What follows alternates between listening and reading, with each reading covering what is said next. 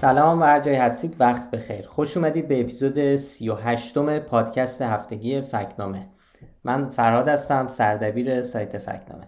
سلام منم رضا هستم دبیر تحریریه فکنامه. خیلی خوش اومدین به پادکست ما. خب این قسمت رو با یکی از داغترین سوژه های این هفته شروع کنیم یعنی مسئله عوارض خروج از کشور. اگه اخبار ایران رو دنبال می‌کنید حتما می‌دونید که لایه بودجه سال 1401 منتشر شده و طبیعتا مثل هر سال بحث‌های مختلفی درباره بخش های مختلفش مطرح میشه. از اینکه چه نهادهایی چقدر بودجه گرفتن تا اینکه درآمدها چطوریه به چه نهادهایی اختصاص پیدا می‌کنه. حالا از رضا می‌خوایم که توضیح بیشتری بده درباره این پدیده. ولی یکی از چیزهایی که این وسط مطرح شد و ما هم در فکنامه بررسیش کردیم مربوط بود به یه ادعایی درباره افزایش عجیب غریب عوارض خروج از کشور. اولین بارم سایت اقتصاد نیوز این رو مطرح کرد رضا. دقیقا درسته. ولی خب خیلی واکنش های زیادی داشت تو شبکه های اجتماعی تو رسانه های دیگه. تقریبا همه رسانه های معتبر تو داخل و خارج از ایران این خبر رو پوشش دادن. بی بی سی کار کرد اینترنشنال کار کرد روزنامه شرق کار کرد. خلاصه خیلی زیاد بهش پرداختن. عوارض خروج اینطور که به نظر می‌رسه به دلایل مختلفی یه موضوع حساسیت برانگیزه. تو سالهای گذشته هم اینطور بوده. ما دیدیم بالاخره بخشی از جامعه به خصوص طبقه متوسط که حالا احتمالا صدای بلندتری هم تو شبکه های اجتماعی داره در این باره واکنش نشون میدن و هر سال در واقع بعد از اینکه بودجه منتشر میشه و توش رقم عوارض خروج یا تعرفه عوارض خروج در واقع تعیین میشه دربارهش صحبت می‌کنن. امسال ولی حالا به حال این عدد بالای 5 میلیون و 200 هزار تومن اومد که مزید به علت شد و سر و صدای زیادی رو به دنبال داشت. آره خب مسئله عوارض خروج به همین علتهایی که توضیح دادی همیشه حساسیت برانگیزه. یعنی با توجه به واکنش شبکه اجتماعی مشخصه که یه مسئله جدی سیاسی اجتماعی هم هست که خیلی هم میشه بررسی کرد که چرا اینطوره. ولی اگه بخوایم فکت چکینگ رو بگیم باید اشاره کنیم که این رقم 5 میلیون و 200 هزار تومن درست نیست. یک اشتباهی رخ داده در محاسبش که رضا لطفا برامون توضیح بده این چه اشتباهیه. ببین همینجور که گفتی اولین بار اقتصاد نیوز این مطلب رو منتشر کرد. ببین یه رقمی برای درآمد کلی عوارض خروج مسافر از مرزهای کشور تو لایه بودجه 1401 پیش بینی شده. خب یه نکته مهم اینه که توی این لایحه برخلاف لوایح قبلی برخلاف سالهای گذشته تعرفه عوارض خروج مطرح نشده. یعنی اعلام نشده که تعرفه چقدره. همیشه تو بود جای سال قبل دیدیم یه جدولی هست جدول شماره 16 که اونجا مشخص می‌کنن که تعرفه خدمات دولتی که قراره بره درآمدش مثلا تو ردیف های مشخصی بشینه چقدره. معمولا اولین ردیفش هم همین عوارض خروج مسافر مسافره که توضیح دادن. حداقل تو سال 1399 و 1400 اینجور بوده که توضیح می‌دادن چقدر باشه چقدر در چه دوره هایی بگیرن برای چه سفرهایی رقمش چقدر باشه چه حالا مثلا در سال گذشته 40 رو معاف کردن. خلاصه امسال ولی اصلا هیچ اشاره ای نشده. عملا تو جدول شماره 16 عوارض خروج مسافر نیومده و اصلا تعیین نشده. اون پایینش هم حالا به حال نوشتن که به روال سالهای قبل و حالا در ادامه توضیح میدیم که چه اتفاقی ممکنه که در آینده بیفته. اما کاری که اقتصاد نیوز کرده بود رفته بود این رقم 1500 میلیارد تومنی که برای کل ردیف عوارض خروج پیش بینی شده رو گرفته بود. مقایسه کرده بود با رقم کلی همین ردیف در سال گذشته که حدود 110 میلیارد تومان بود. این دوتا رو با هم تقسیم کرده بود. گفته بود که پس این 14 برابر قراره که افزایش پیدا کنه. بعد رفته بود رقم تعرفه سال گذشته که 400 هزار تومن بود برای سفر اول. اون رو ضرب در 14 کرده بود و به این نتیجه رسیده بود که پس امسال لابد عوارض می‌خواد بشه 5 میلیون و 200 هزار تومان که خب این مقایسه مقایسه درستی نبودش. خب دلیل مهمش هم خب کرونا بوده دیگه. البته نمی‌دونیم تو سال 1401 چه اتفاقی قرار بیفته و چند نفر از کشور خارج میشن و بخوان سفر کنن. ولی می‌دونیم سال پیش مبنای درستی برای تعمیم دادن نیست چون بخش زیادیش اصلا پروازی نبوده سفری نبوده. ماها مرزای کشور بسته بوده و ما نمی‌تونیم تعداد مسافرهای پارسال که بسیار کاهش پیدا کرده بود رو برداریم و بذاریم برای امسال. دقیقا. ببین ما یه نموداری هم منتشر کردیم توی مطلب سایتمون که لینکش هم حالا تو توضیحات پادکست می‌ذاریم. توی این نشون دادیم که بود درآمد کلی عوارض خروج در بودجه سالانه از سال 96 تا 1401 تو چقدر پیش بینی شده؟ می‌بینیم که درآمد سال 1400 به میزان بسیار بسیار زیادی کم شده. تقریبا یک پونزدهم درآمد سال 1399 در نظر گرفته شده. خب دلیلش هم طبیعتا کم شدن سفر هست ببین اشتباهی که اقتصاد نیوز کرده این بوده که فرض کرده که تعداد سفرها در سال 1401 دقیقا برابر 1400 که خب این فرض درستی نیست. و اگر بخوایم یه چنین فرضی رو در نظر بگیریم باید اینجور به همین نسبت باید فرض کنیم که عوارض سال 1399 هم 15 برابر بیشتر از 1400 بوده. خب سفرها تعداد سفرها قطعا ثابت نبوده. اگر بخوایم با همین استدلال حساب بکنیم بگیم که 1401 می‌خواد عوارض خروج بشه 5 و 200 پس باید این رو بپذیریم که در سال 1399 عوارض بوده 6 میلیون تومان که خب اینجور نبوده. پس بنابراین این استدلالی که کردن و این نحوه محاسبه که کردن یه اشتباه بدی داشت و باعث شدش که یک رقم اشتباه بیاد و در واقع پخش بشه و اساسیت برانگیز بشه. یه چیز دیگه هم که باید حساب بشه و نشده عوارض روی سفرهای بارهای دوم و سوم و چهارمیه که افراد می‌کنن و, و خارج میشن. این عدد تغییر می‌کنه. و ما باید دقیقتر بررسی کنیم. اینو عوارض خروج کسی که بار اول سفر می‌کنه با کسی که بار چهارمش خب یکی نیست. تو بودجه هم که کلا چنین چیزی اعلام نشده. توی بودجه 1400 اینجوری بودش که عوارض سفر اول یه رقم مشخصی بود. حالا سفرهای معمولی 400 هزار تومان میگفتش که سفر دوم 50 درصد اضافه میشه. سفرهای سوم به بعد 100 درصد اضافه میشه. یعنی دو برابر میشه. در بودجه سال 99 هم همین منوال بود. ولی تو بودجه سال 1401 اصلا هیچ تعرفه ای اعلام نشده هیچ سازوکاری اعلام نشده. رئیس برنامه بودجه هم مصاحبه کرده گفته که اصلا ما هنوز احتمالا قرار تغییراتی رو بدیم تو نحوه محاسبه عوارض خروج. ممکنه بیایم و حالا یه الگوی دیگه رو برای محاسبش بیاده بکنیم یه نسبتی از قیمت بلیت رو در نظر بگیریم.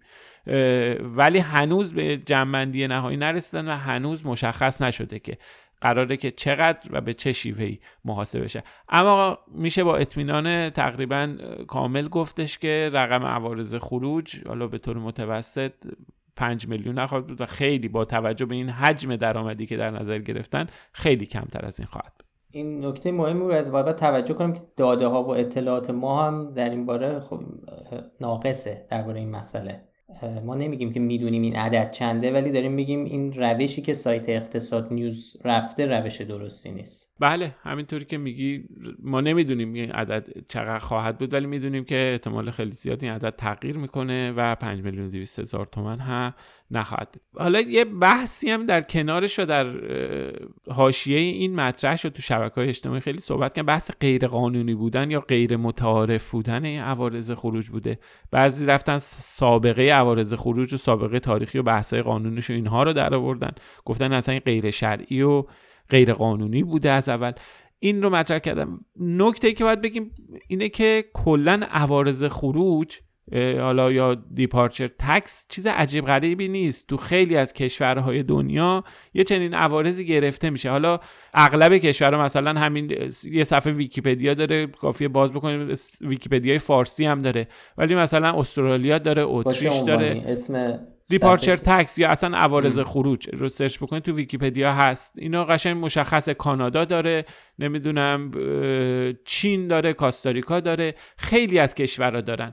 این رقمش ولی نحوه محاسبش متفاوته. تو خیلی از کشورها این عدد یه در واقع نسبت یا درصدی از هزینه بلیت همونجا محاسبه میشه و همونجا در واقع به حساب کسی که بلیت رو می‌خره می‌زنه. مثلا شما یه سفری اگه بری ترکیه فاصله نزدیک قیمت بلیتت مثلا بشه 100 دلار 200 دلار. خب متفاوت عوارض خروجش با, با یعنی باید قاعدتا متفاوت با عوارض خروج یک سفر مثلا طولانی مثلا سفر تهران کالیفرنیا که مثلا می‌تونه چند هزار دلار قیمت داشته باشه. خب این شیوهیه که حالا سازمان برنامه بودجه راجبش صحبت کرده و گفته که احتمالا دارن روش کار می‌کنن و احتمالا روشش و اینها رو در آینده حالا به تصویه هیئت وزیران میرسونن و میارن. توی خود اون پایین جدول شماره 16 هم که من گفتم این نوشته شده که فعلا مبنا همون عوارض خروج سال گذشته است. یعنی مواردی که توی تعریفش مشخص نشده مبناش هم سال گذشته است. ولی بر اساس یه ماده ای از قانون مقررات دولت اونو می‌تونن که برای اساسی هر سه سال یه بار یه تغییراتی بدن و اون رو به تصویه هیئت وزیران برسونن و یه تعریف جدیدی براش اعلام کنن. حالا باید به حال صبر بکنیم ببینیم که چه الگوی تازه‌ای برای این تعیین عوارض خروج و نحوه پرداختش طراحی خواهد شد. خیلی عالی. این از ماجرای عوارض خروج. ولی اینم بگم رضا این هفته یه فایل اکسلی آماده کرد و منتشر کرد که خیلی جالب بود. حالا دوستم خودش یکم دقیقتر توضیح بده. ولی قبلش من بگم که ما در سازمان اصل 19 که فکنامه یکی از پروژه هاشه پروژه دیگه هم داریم که قبلا دربارش حرف زدیم مثل روحانی سنج که اخیرا دیگه کارش تموم شد با پایان گرفتن دولت روحانی. یه پروژه دیگه ای هم که چند ساله داریم و در واقع رضا همه کارشه. یه پر... سایتی هست به اسم ایران بودجه ایرانباجت.org آدرسشه و ایران بودجه یه سایتیه که توش می‌تونید به تفکیک و با جزئیات خوب و ساده اطلاعات خیلی خوبی درباره بودجه ایران به دست بیارید امسال یه سری از جزئیات بودجه نهادها روشن نبود.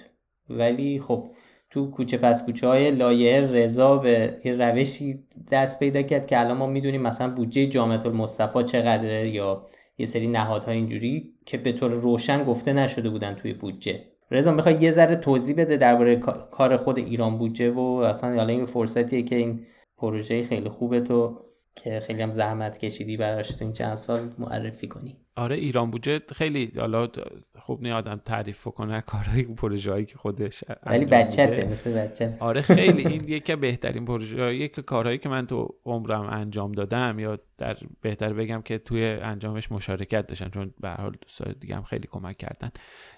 خب ببین بودجه همیشه خیلی وقتی که منتشر میشه توی می‌بینیم این ور ور خیلی مردم توجه می‌کنن بهش ردیفا رو با هم مقایسه می‌کنن میان مثلا میگن بودجه دانشگاه تهران چقدره از اون طرف بودجه جامعه المصطفى چقدره.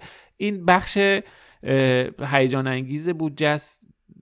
میرن بعد یعنی توی سالهای اخیر مخصوصا که فایل پی دی اف صورت آنلاین منتشر میشه خب همه همون موقعی که لایحه ارائه میشه دسترسی دارن و میرن پی دی اف ها رو میگردن بالا پایین می‌کنن. خب یه جذابیتی داره دیگه.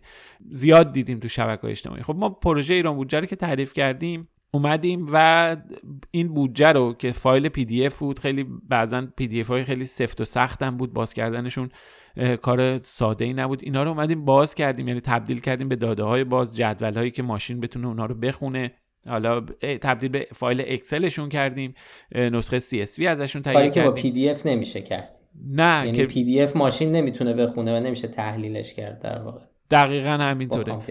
خب ما اینا رو آماده کردیم و اینا رو اومدیم بر یه اساسی و یه استانداردی که تعریف کردیم اینا رو اومدیم سورت و مرتب کردیم و بر این اساس اومدیم به شکل تری مپ مصارف و مخارج بود و و درآمدهای بودجه رو به دو بخش تقسیم کردیم. یعنی الان سایت اینجوریه که اگه برید باز بکنید آخرین نسخه بودجه سال 99 حالا متاسفانه فرصت نکردیم ولی به زودی بودجه سال 1400 1401 هم لایه هم آماده می‌کنیم. اونجا میشه بازی کرد رفت مثلا اون بخش ملی رو کلیک می‌کنید باز میشه که چقدر بودجه نهادهای نظامی می‌گیرن چقدر دستگاه اجرایی می‌گیرن. به همین نحو میشه رفت بازی کرد هی جلو رفت مثلا رسید نهادهای مذهبی هر کدوم بود جاشون چقدر زیر مجموعه سازمان تبلیغات اسلامی چقدر. اینا این نوع تری مپ به ما امکان مقایسه میده. یه تصویر ایجاد می‌کنه که مثلا تو یه نگاه بتونیم بفهمیم که مثلا بودجه نظامی امنیتی در ساختار بودجه کشور تقریبا بالاترین سهم مثلا به خودش اختصاص میده. حالا میرید ایران قابلیت رو جستجو. و قابلیت جستجو داره. آره میشه سرچ کرد و دید تو سالهای مختلف چه جوری بوده.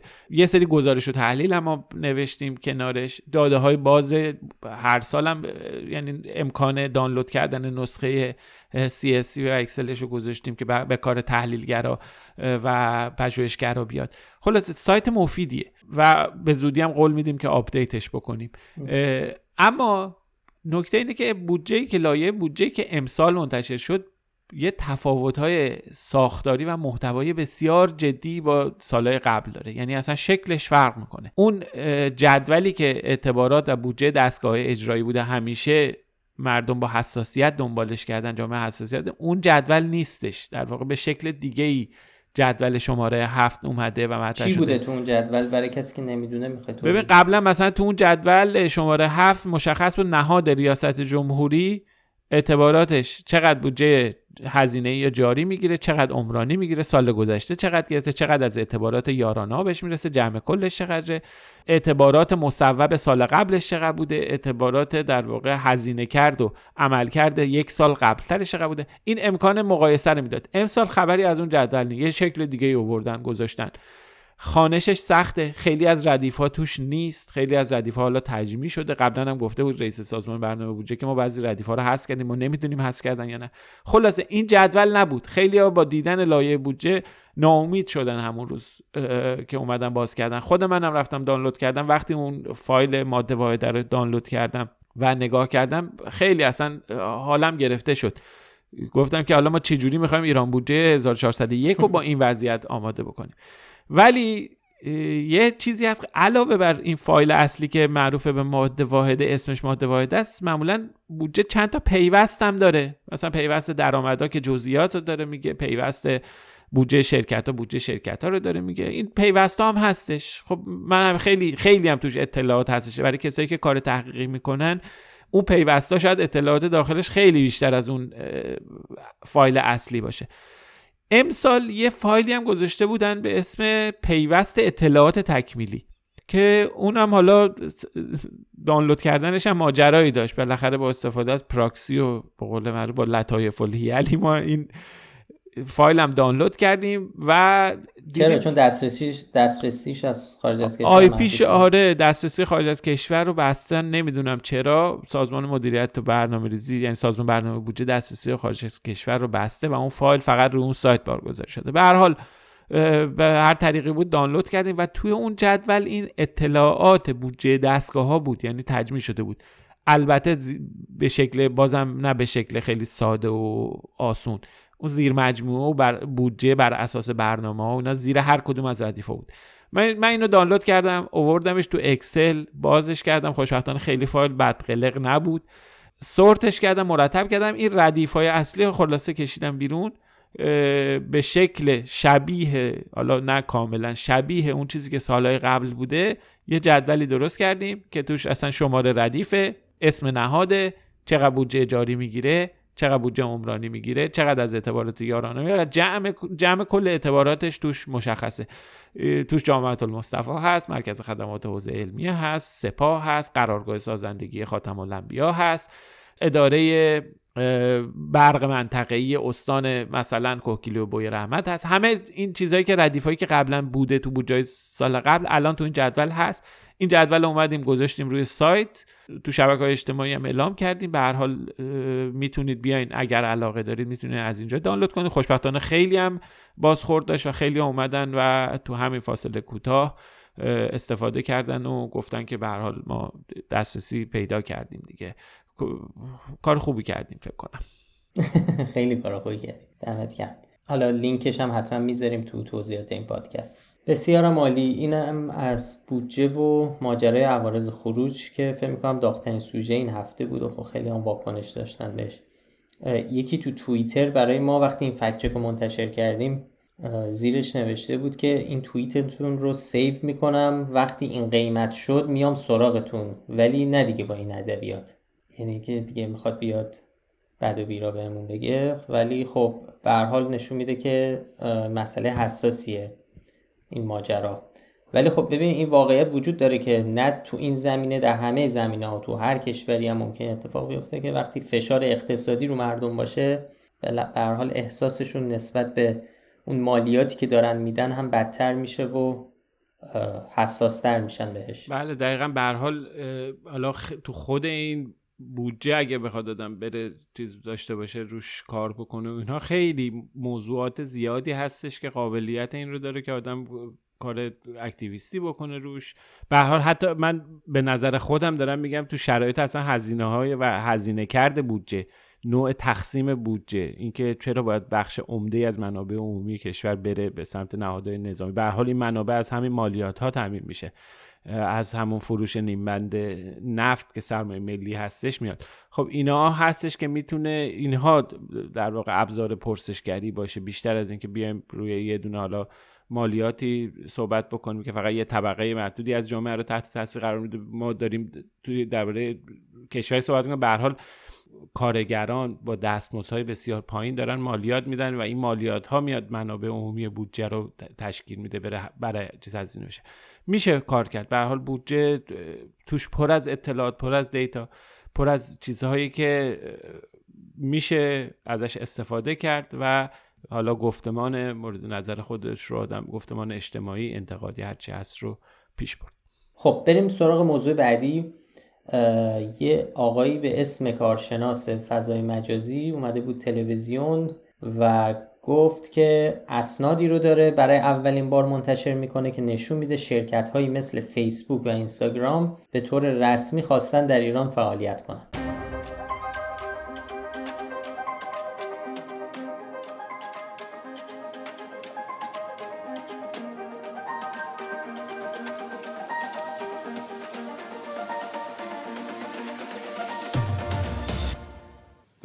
مثال شرکت اینستاگرام در تاریخ 14 4 95 اومده نامه زده. برای اولین بار این اسناد منتشر این اسناد برای اولین باری که داره منتشر میشه و اصلا به این موضوع تا الان پرداخته نشده. بله. که حتی خود شرکت خارجی نامه زدن و اومدن اقدام حقوقی کردن یعنی اگه شما نگاه کنید شماره پیگیری شماره نمی‌دونم نامه و همه چیز موجوده و آدرس ها و خودشون پا پیش گذاشتن برای حضور در ایران به خاطر بله. منافع خودشون آقای حسین سارمی که توی برنامه تلویزیونی توی شبکه افق به اسم کارشناس فضای مجازی معرفی شده گفته اسنادی وجود داره که نشون میده شرکت های فیسبوک و اینستاگرام در دوران ریاست جمهوری حسن روحانی خواستار حضور و فعالیت در ایران شدن. یعنی رسما خواستار حضور و فعالیت در ایران شدن خب فراد ماجرا چیه؟ آیا اسنادی برای اولین بار نشون داده شده؟ آیا واقعا اینا رسما درخواست کردن بیان داخل ایران فعالیت بکنن؟ آره این اسنادی که داره نشون میده البته تصاویر آگهی رسمی ثبت لوگو اینستاگرام و فیسبوک تو ایرانه. یعنی اومده آگهی های رسمی رو به عنوان اسناد تقاضای حضور معرفی کرده در حالی که اینا اصلا ربطی به هم ندارن. اولین بارم نیستش منتشر میشن. آره در صورتی که تاکید می‌کنه اولین باره. ببینید اینا نشان ثبت رسمی علائم تجاری شرکت هاست و لزوما ارتباطی با درخواست اجازه فعالیت یا امکان فعالیت در ایران نداره. شرکت های بزرگ آمریکایی مثل فیسبوک، گوگل، اپل، مایکروسافت خیلی از کمپانی دیگه هم دهها آگهی ثبت علائم تجاری در ایران منتشر کردن و اسمشون در روزنامه رسمی هم اومده. ولی خب می‌دونیم که به دلیل تحریم و ممنوعیت هایی که وجود داره اجازه حضور در ایران رو ندارن. در واقع این کارو کردن که کسی تو ایران نمی‌تونه از لوگوی اونا برای کسب و کارش استفاده بکنه. در واقع یه کار حقوقیه که انجام دادن.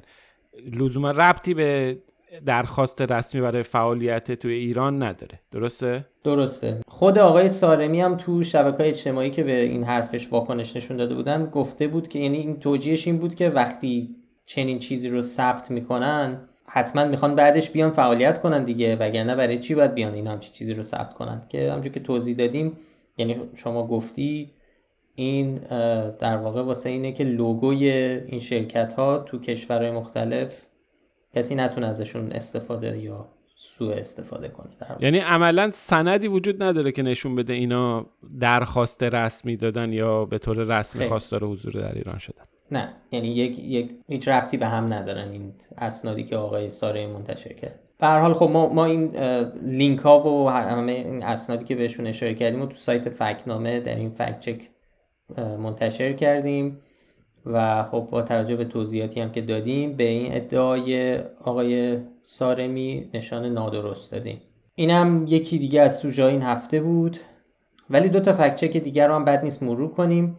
هر دو هم به نوعی مربوط به جامعه و به طور خاص آمارهای مردم شناسیه. یکی درباره جمعیت سالمند ایرانی که تو این پادکست و کلا تو فکنامه ما چند بار روی این موضوع درباره موضوع حرف زدیم و این بار هم دربارهش یه بار دیگه باید صحبت کنیم. و موضوع دیگه هم درباره کودک همسری در ایران و جهانه.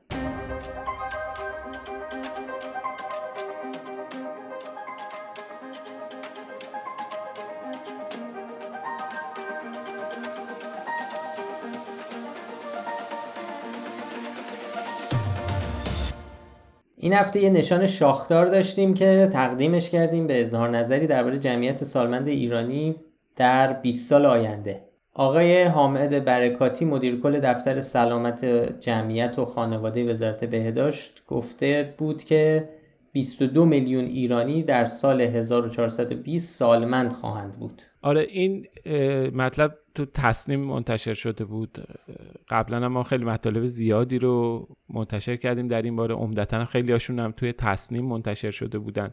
قبلا گفتیم به نظر میسه جمعیت و سیاست های جدید جمعیتی پروژه است توی تصمیم ولی به هر حال حجم انتشار اخبار و اطلاعات نادرست درباره جمعیت بسیار زیاد بوده. اصلا ما تو سال گذشته فکر می‌کنم چهار حداقل 5 6 تا ادعا در این باره که ایران رو به پیر شدنه و رو به یعنی پیر شدن بحرانی. ما رد کردیم یعنی از طرف مسئولین مختلف ایران. خیلی متنوع. احساس میشه که یک پروژه که این باید هی انقدر می‌خوان تکرار بکنن این موضوع رو که جا بیفته. ولی همینجور که خودت هم چند بار توضیح دادی و الان هم احتمالا توضیح میدی. این با آمار رسمی جهانی و حتی آمار رسمی ایران مطابقت نداره این ادعا. ببین یه خیلی خیلی کوتاه شاید فرصت اونم زیاد نیست. خیلی کوتاه اگه بخوام بگیم. ببین این که جمعیت ایران داره پیر میشه چیز واقعیه. این این امر غیر واقعی نیست. همه فکت ها داده ها شواهد قرائن نشون میده جمعیت در ایران مثل بسیاری از کشورهای جهان داره پیر میشه. شرایط ایران بحث اینه که این رسانه ها و این اظهار نظرها می‌خواد اینطور جلوه بکنه القا بکنه که شرایط ایران یه شرایط غیر عادی است. و اصلا بحرانی بی سابقه در جهان در صورتی که اینجور نیست. داده ها و فکت ها نشون میده که ایران بسیار شرایط معمولی داره به نسبت خیلی از کشورهای دیگه. حتی به نسبت خیلی از کشورهای همسایه. شرایط شبیه حتی شرایط ترکیه داره توی برآوردهای جمعیتی معتبری که داره در واقع منتشر شده و سازمان ملل انجامش داده. یا به هر نهادهای معتبر علمی دارن انجام میدن. ببین تو این یه مورد خاص اومده گفته شده که قرار است جمعیت سالمند ایران در سال 1420 به 22 میلیون نفر برسه. خب اولین نکته اینه که جمعیت سالمند اصلا یعنی چی؟ ما درباره چه جمعیتی رو بهش میگیم سالمند؟ طبق تعریف و استاندارد ایرانی چه در سازمان ملل یعنی استاندارد بین‌المللی و چه در داخل خود ایران به سن بالای 65 سال در واقع سالمند گفته میشه. تو خود همین مصاحبه آقای برکاتی یه جایی هم داره صحبت می‌کنه خودش به سن 65 سال هم اشاره می‌کنه. بنابراین وقتی ما می‌خوایم بیایم ببینیم که جمعیت سالمند ایران در سال 1300 و 1420 یعنی 20 سال دیگه چقدر خواهد بود قاعدتا باید ببینیم جمعیت بالای 65 سال چقدر میشه. این جمعیت بالای 65 سال تا سال 1420 تقریبا غیر ممکنه که به 22 میلیون نفر برسه. ببین اگر کل جمعیت 40 تا 60 سال ایران در سال 95 تو سرشماره قبلی در صحت و سلامت زنده بمونن ان الله خدا عمر بده به همه به 1420 برسن در این صورت جمعیت 65 تا 85 سال ایران تا 20 سال آینده یه چیزی حدود 17 و 6 دهم میلیون نفر خواهد شد. یعنی اگه همشون هم به همه این افرادی که هستن باشن باز جمعیت 22 میلیون نفری که آقای جمعیت سالمند 22 میلیون نفری که آقای برکاتی گفته نمیشه. از طرف دیگه حالا خب یه سری ما پیش بینی های معتبر جمعیت داریم که مهمترین سند داخلیش هم پیش بینیه که گزارشی که مرکز آمار منتشر کرد چند سال پیش که اونجا در واقع عدد و رقم هست سناریوهای مختلفی رو در نظر گرفته. افزایش نرخ باروری بر اساس اینکه نرخ باروری بیاد زیاد بشه. دو برابر الان بشه یا کم بشه کمتر از اینی که الان هست بشه نشسته سناریو تعریف کرده. و پیش بینی یکی از عددهایی که اونجا هست اینه که پیش بینی می‌کنه جمعیت سالمند ایران تا 20 سال آینده یعنی در سال 1420 حدود 12.5 میلیون نفره. یعنی تقریبا خیلی کمتر خیلی اختلاف بسیار 10 میلیون نفر کمتر از اون چیزیه که آقای برکاتی گفته. از اون طرف خب، حالا به هر حال اینم باید بگیم اینم تاکید بکنیم. موضوع این گزارش موضوعی که بحث دارم می‌کنن تغییر سیاست جمعیتی و تاکیدشون هم بر افزایش باروری و افزایش زاد و ولد این هم باید صحبت بکنیم که هر چقدر زاد و ولد زیاد بشه به هر حال جمعیت سالمند تا 20 سال آینده که فرقی نمی‌کنن. اینایی که قراره برن بالای 65 سال آردی به دنیا اومدن. یعنی عملا هر چقدر شما زاد و ولد رو زیاد بکنه جمعیت تغییر نمی‌کنه. نمیشه 22 میلیون نفر یا نمیشه 12 میلیون نفر. بلکه نسبت جمعیتیه که فرق می‌کنه. که اونم خیلی تفاوت آنچنانی نخواهد داشت. ببین مرکز آمار دقیقا محاسبه کرده. اگر نرخ باروری دو شیش دهم فرزند به ازای زن هر زن برسه که الان حالا یه چیزی حالا بشه بین یک و هشت تا یک و هفته یعنی خیلی بیشتر از الان بشه اون موقع تقریبا تا 20 سال آینده حدود 12 درصد جمعیت ایران سالمند خواهند بود. و اگر این نرخ کاهش پیدا کنه یعنی بیاد تا یک و نیم فرزند به ازای هر زن کم بشه یعنی کمتر از این چیزی که الان هست باز جمعیت سالمند چیزی حدود 13 درصد یعنی بین 12 تا 13 بین 12 ممیز 0 8 صدم درصد. تا 13 ممیز 25 صدم درصد اختلافی هستش که خواهد بود. یعنی اینکه نسبت جمعیت هم, هم می‌بینیم که تغییر آنچنانی نخواهد کرد. یعنی طبق برآورد مرکز آمار ایران حدودا بین 12.5 تا 13.5 میلیون نفر در 4420 بالای 60 سالن. 65 سالن ولی آقای برکاتی داره میگه 22 میلیون نفر. فراجان ما رفتیم برای اطمینان 65 سالم چیز سن 60 سالم چک کردیم. حتی با اعتصاب بالای 60 سالم بخوام تخفیف بدیم با بالای 60 سالم در نظر بگیریم بازم به 22 میلیون نفر نمی‌رسیم. زیر 20 میلیون نفر اون موقع بالای 60 سال خواهند بود. و خب اینقدر اختلاف زیاده و فاصله زیاده با واقعیت ما یه دونه از این نشانهای شاخدار دیگر رو در واقع تقدیم کردیم به این گفته. البته اینجور که معلومه به نظر می‌رسه که این جریان اطلاعات نادرست سواری بحرانی شدن جمعیت سالمند ایران همچنان ادامه خواهد داشت. ما احتمالا باز هم تو اپیزودهای دیگه به این موضوع برمیخوره و مجبور میشیم دربارهشون صحبت کنیم. اما یه فکچه که دیگه هم هست درباره آماره مربوط به کودک همسری در ایران.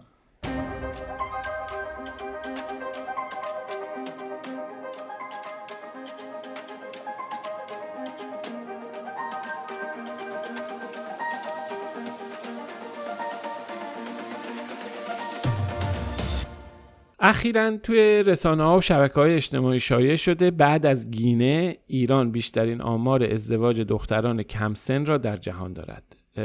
در واقع این مخصوصا بعد از این گزارشی که اخیرا مرکز آمار منتشر کرد که توش آمارای مربوط به ازدواج دختران زیر 15 سال توش بود این دوباره رو اومد و در مقیاس زیادی توی رسانه ها و شبکه های اجتماعی شروع شد به پخش شدن.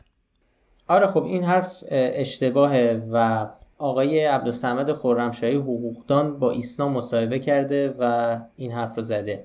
ما از آقای خرمشاهی درباره منبع این خبر سوال کردیم.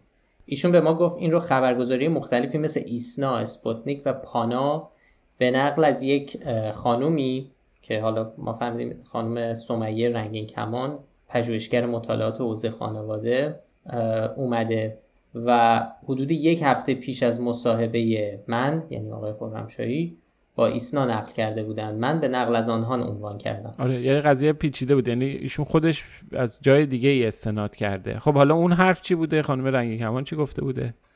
خانم رنگین کمان که پژوهشگر مقطع دکترای رشته مطالعات حقوق خانواده در پژوهشکده خانواده دانشگاه شهید بهشتیه اصل جمله ای که به نقل از اون در ایسنا منتشر شده اینه. ایران پس از کشور گینه که حداقل سن ازدواج در آن 12 سال است با حداقل سن 13 سال شمسی برای ازدواج رتبه دوم را دارد در برخی کشورها نیز مانند موزامبیک، ماداگاسکار، ونزوئلا و بولیوی حداقل سن ازدواج 14 سال است. خب این حرف رو با تیتر رتبه دوم ایران در کودک همسری منتشر کردن انگار که مثلا تعداد کودک همسری در ایران انقدر زیاده که تو رتبه دومه. در حالی که خب اصل حرف چیز دیگه ای بوده.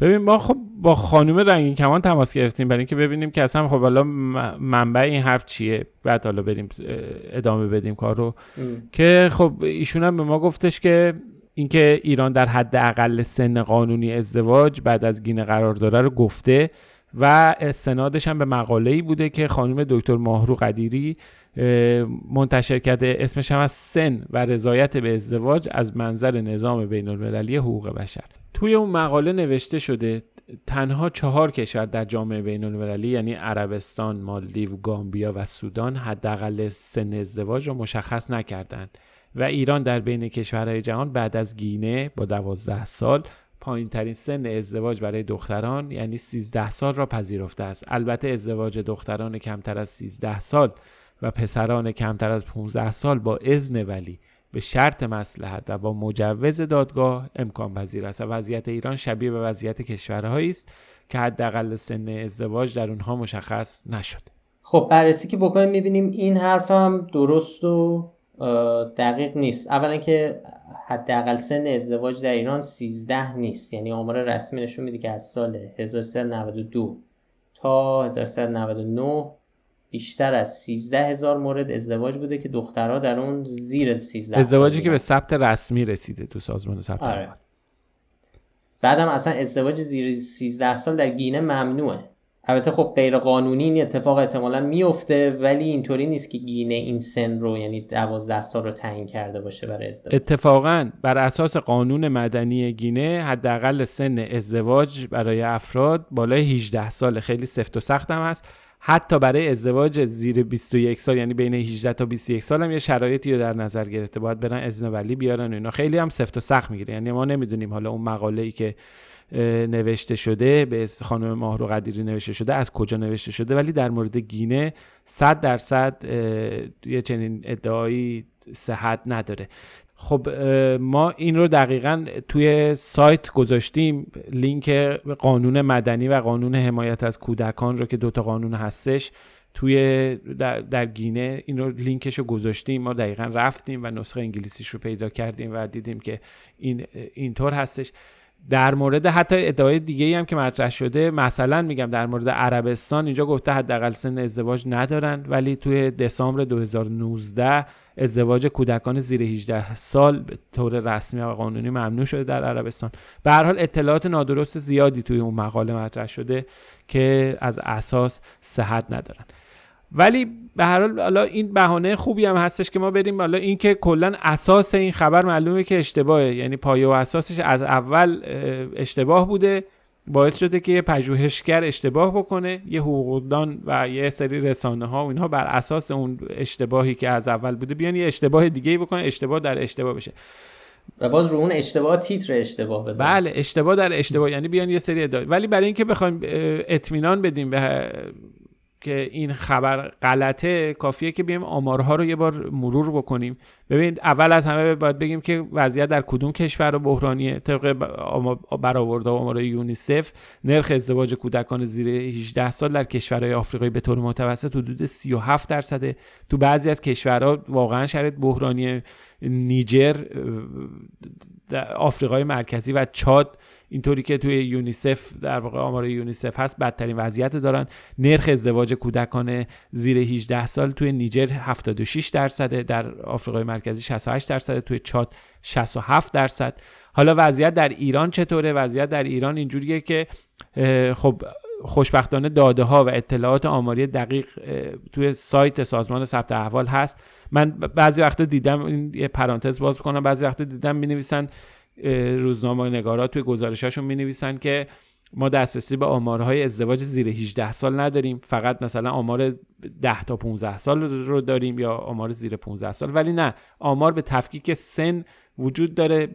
یعنی بری نگاه کنید تو جداول سالنامه معلومه در سال 1399 92 93 تو همه سال تو کدوم استان چند تا ازدواج انجام شده که هر تو اون ازدواج سن عروس چقدر بوده؟ مثلا زیر 18 سال که هیچی زیر 23 سال هم می‌تونی ببینی زیر 54 سال هم خیلی دقیق یعنی آمار خوشبختانه در حدی هستش که بشه با اطمینان این آمار رو به دست آورد. ما رفتیم نگاه کردیم جدول درست کردیم و گذاشتیم اونجا توی سایت گذاشتیم. دقیقا اگه بخوام بگیم طی هفت سال گذشته یعنی در میانگین از سال 92 تا 99 حدود 21 درصد ازدواج ها سن دختر زیر 18 سال بوده. حدود 5 ممیز 3 درصد ازدواج ها سن دختر زیر 15 سال بوده و ازدواج زیر 13 سال هم یه چیز حدود 3000 کل ازدواج های ثبت شده بوده. حالا این ممکنه نسبت کوچیک به نظر ولی از نظر عددی خیلی بزرگه. در فاصله سالهای 92 تا 99 در مجموع یک میلیون و هفتاد و هفت هزار و 449 ازدواج دختران زیر 18 سال یعنی 17 سال و کمتر تو ایران به ثبت رسیده رسما تو ثبت احوال. تعداد ازدواج های زیر 15 سال توی این 7 سال 274969 مورد بوده که سن دختر زیر در واقع 14 سال یا کمتر بوده. و 13487 ازدواج. عدد بزرگیه. 13487 ازدواج هم توش دخترها 12 سال یا کمتر بودن. ازدواج زیر 13 سال بوده که اینها رسما توی سازمان ثبت احوال به ثبت رسیده. حالا ازدواجهایی که ثبت نشده یا اینکه دیرتر ثبت خواهد شد چون این هم رواج داره. اینها بماند. ولی به هر حال این نشون میده که وضعیت وضعیت یعنی میشه گفتش که وضعیت بحرانیه. ولی این ادعاهایی که در مورد رکورد ایرانو نمی‌دونم ایران دومین کشور است و اینها اینها ادعای اغراق شده و بیپایه اساسیه که درست نیستن. خب این از فکچک هایی که این هفته ما بررسی کردیم. یه آپدیت هم داریم در مورد یکی از موضوعاتی که چند وقت پیش دربارهش صحبت کردیم و مربوط به یکی از تئوری توته های مربوط به کروناست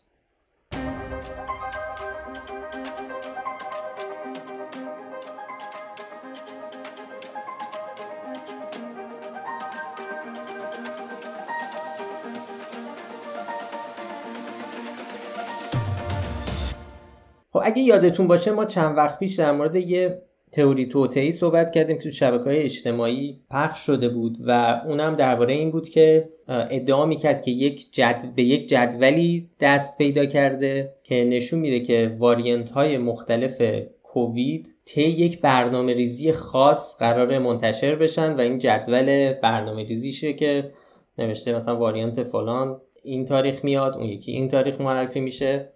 در واقع ریشه در اون تئوری توطعه ای داره که میگه تمام اینها نقشه یک سری عده معدود قدرتمندی که خب برنامه دارن برای نظم جهانی. این جدول هم ادعا می‌کرد که مهر و نشان یه سری نهادها و سازمانها رو داره. از جمله سازمان جهانی بهداشت بنیاد بیل گیتس بیل و ملیندا گیتس دانشگاه جانز هاپکینز و یه سری اینجوری. و خب ما اون موقع اگه یادتون باشه تو چند اپیزود قبل دربارش صحبت کردیم و بهش هم نشان شاخدار داده بودیم. و گفته بودیم که خب این محدود به ایران نیست و جزو اطلاعات نادرست و در fake news هایی که در جهان پخش شده. اخیرا ولی یه ایمیلی گرفتیم از یه fact checker بلژیکی. نمی‌دونم گفتیم یا نه ولی ما خب از طریق شبکه جهانی fact checking همه fact checker ها یه جورایی با هم در ارتباطن و همیشه حالا اگه لازم باشه به هم کمک می‌کنیم ایمیل می‌زنیم. خیلی وقتا پیش میاد یعنی روزانه فکر می‌کنم هفته یکی دو بار ایمیل ایمیلی می‌گیریم که از یکی از فکت چکرها که احتیاج به کمک داره. حالا نه برای که برای ما بفرسته برای کل اون گروه در واقع فکت چکر های جهان بفرسته. حالا یه فکت چکر بلژیکی ایمیلی زده بود در واقع تحقیقی کرده بود در مورد این ماجرا این فیک نیوز به خصوص این جدول. و تحقیق کرده بود و از همه پرسیده بود که کیا اینو تو چه کشورهایی دیدن و یه نقشه درست کرده و برای همه فرستاد که نشون می‌داد که این چقدر زیاد چرخیده و تو همه کش از همه کشورها سر در آورده. الان من نقشه جلوم کانادا، آمریکا، مکزیک، برزیل، بولیوی، آرژانتین، مصر، ایتالیا، فرانسه، تقریبا بیشتر اروپا رو دارم می‌بینم. اسپانیا، ایرلند، از اونور قزاقستان، هند، ویتنام اونورم می‌رسه به اندونزی.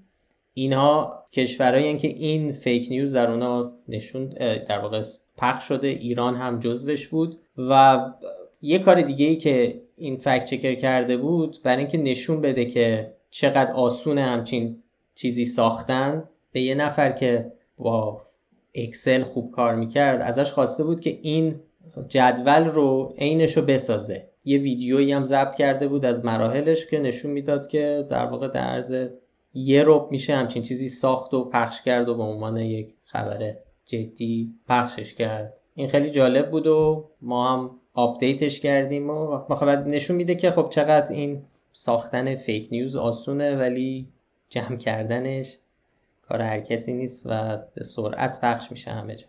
بسیار عالی. دست شما درد نکنه. خب رضا یه جواب در واقع جواب یک انتقادی رو بدیم که به ما اخیرا شد که ما تو توییتر جواب دادیم ولی بد نیست. اینجا هم یه توضیح شما بدی دربارش چون ممکنه برای ها این سوال پیش بیاد.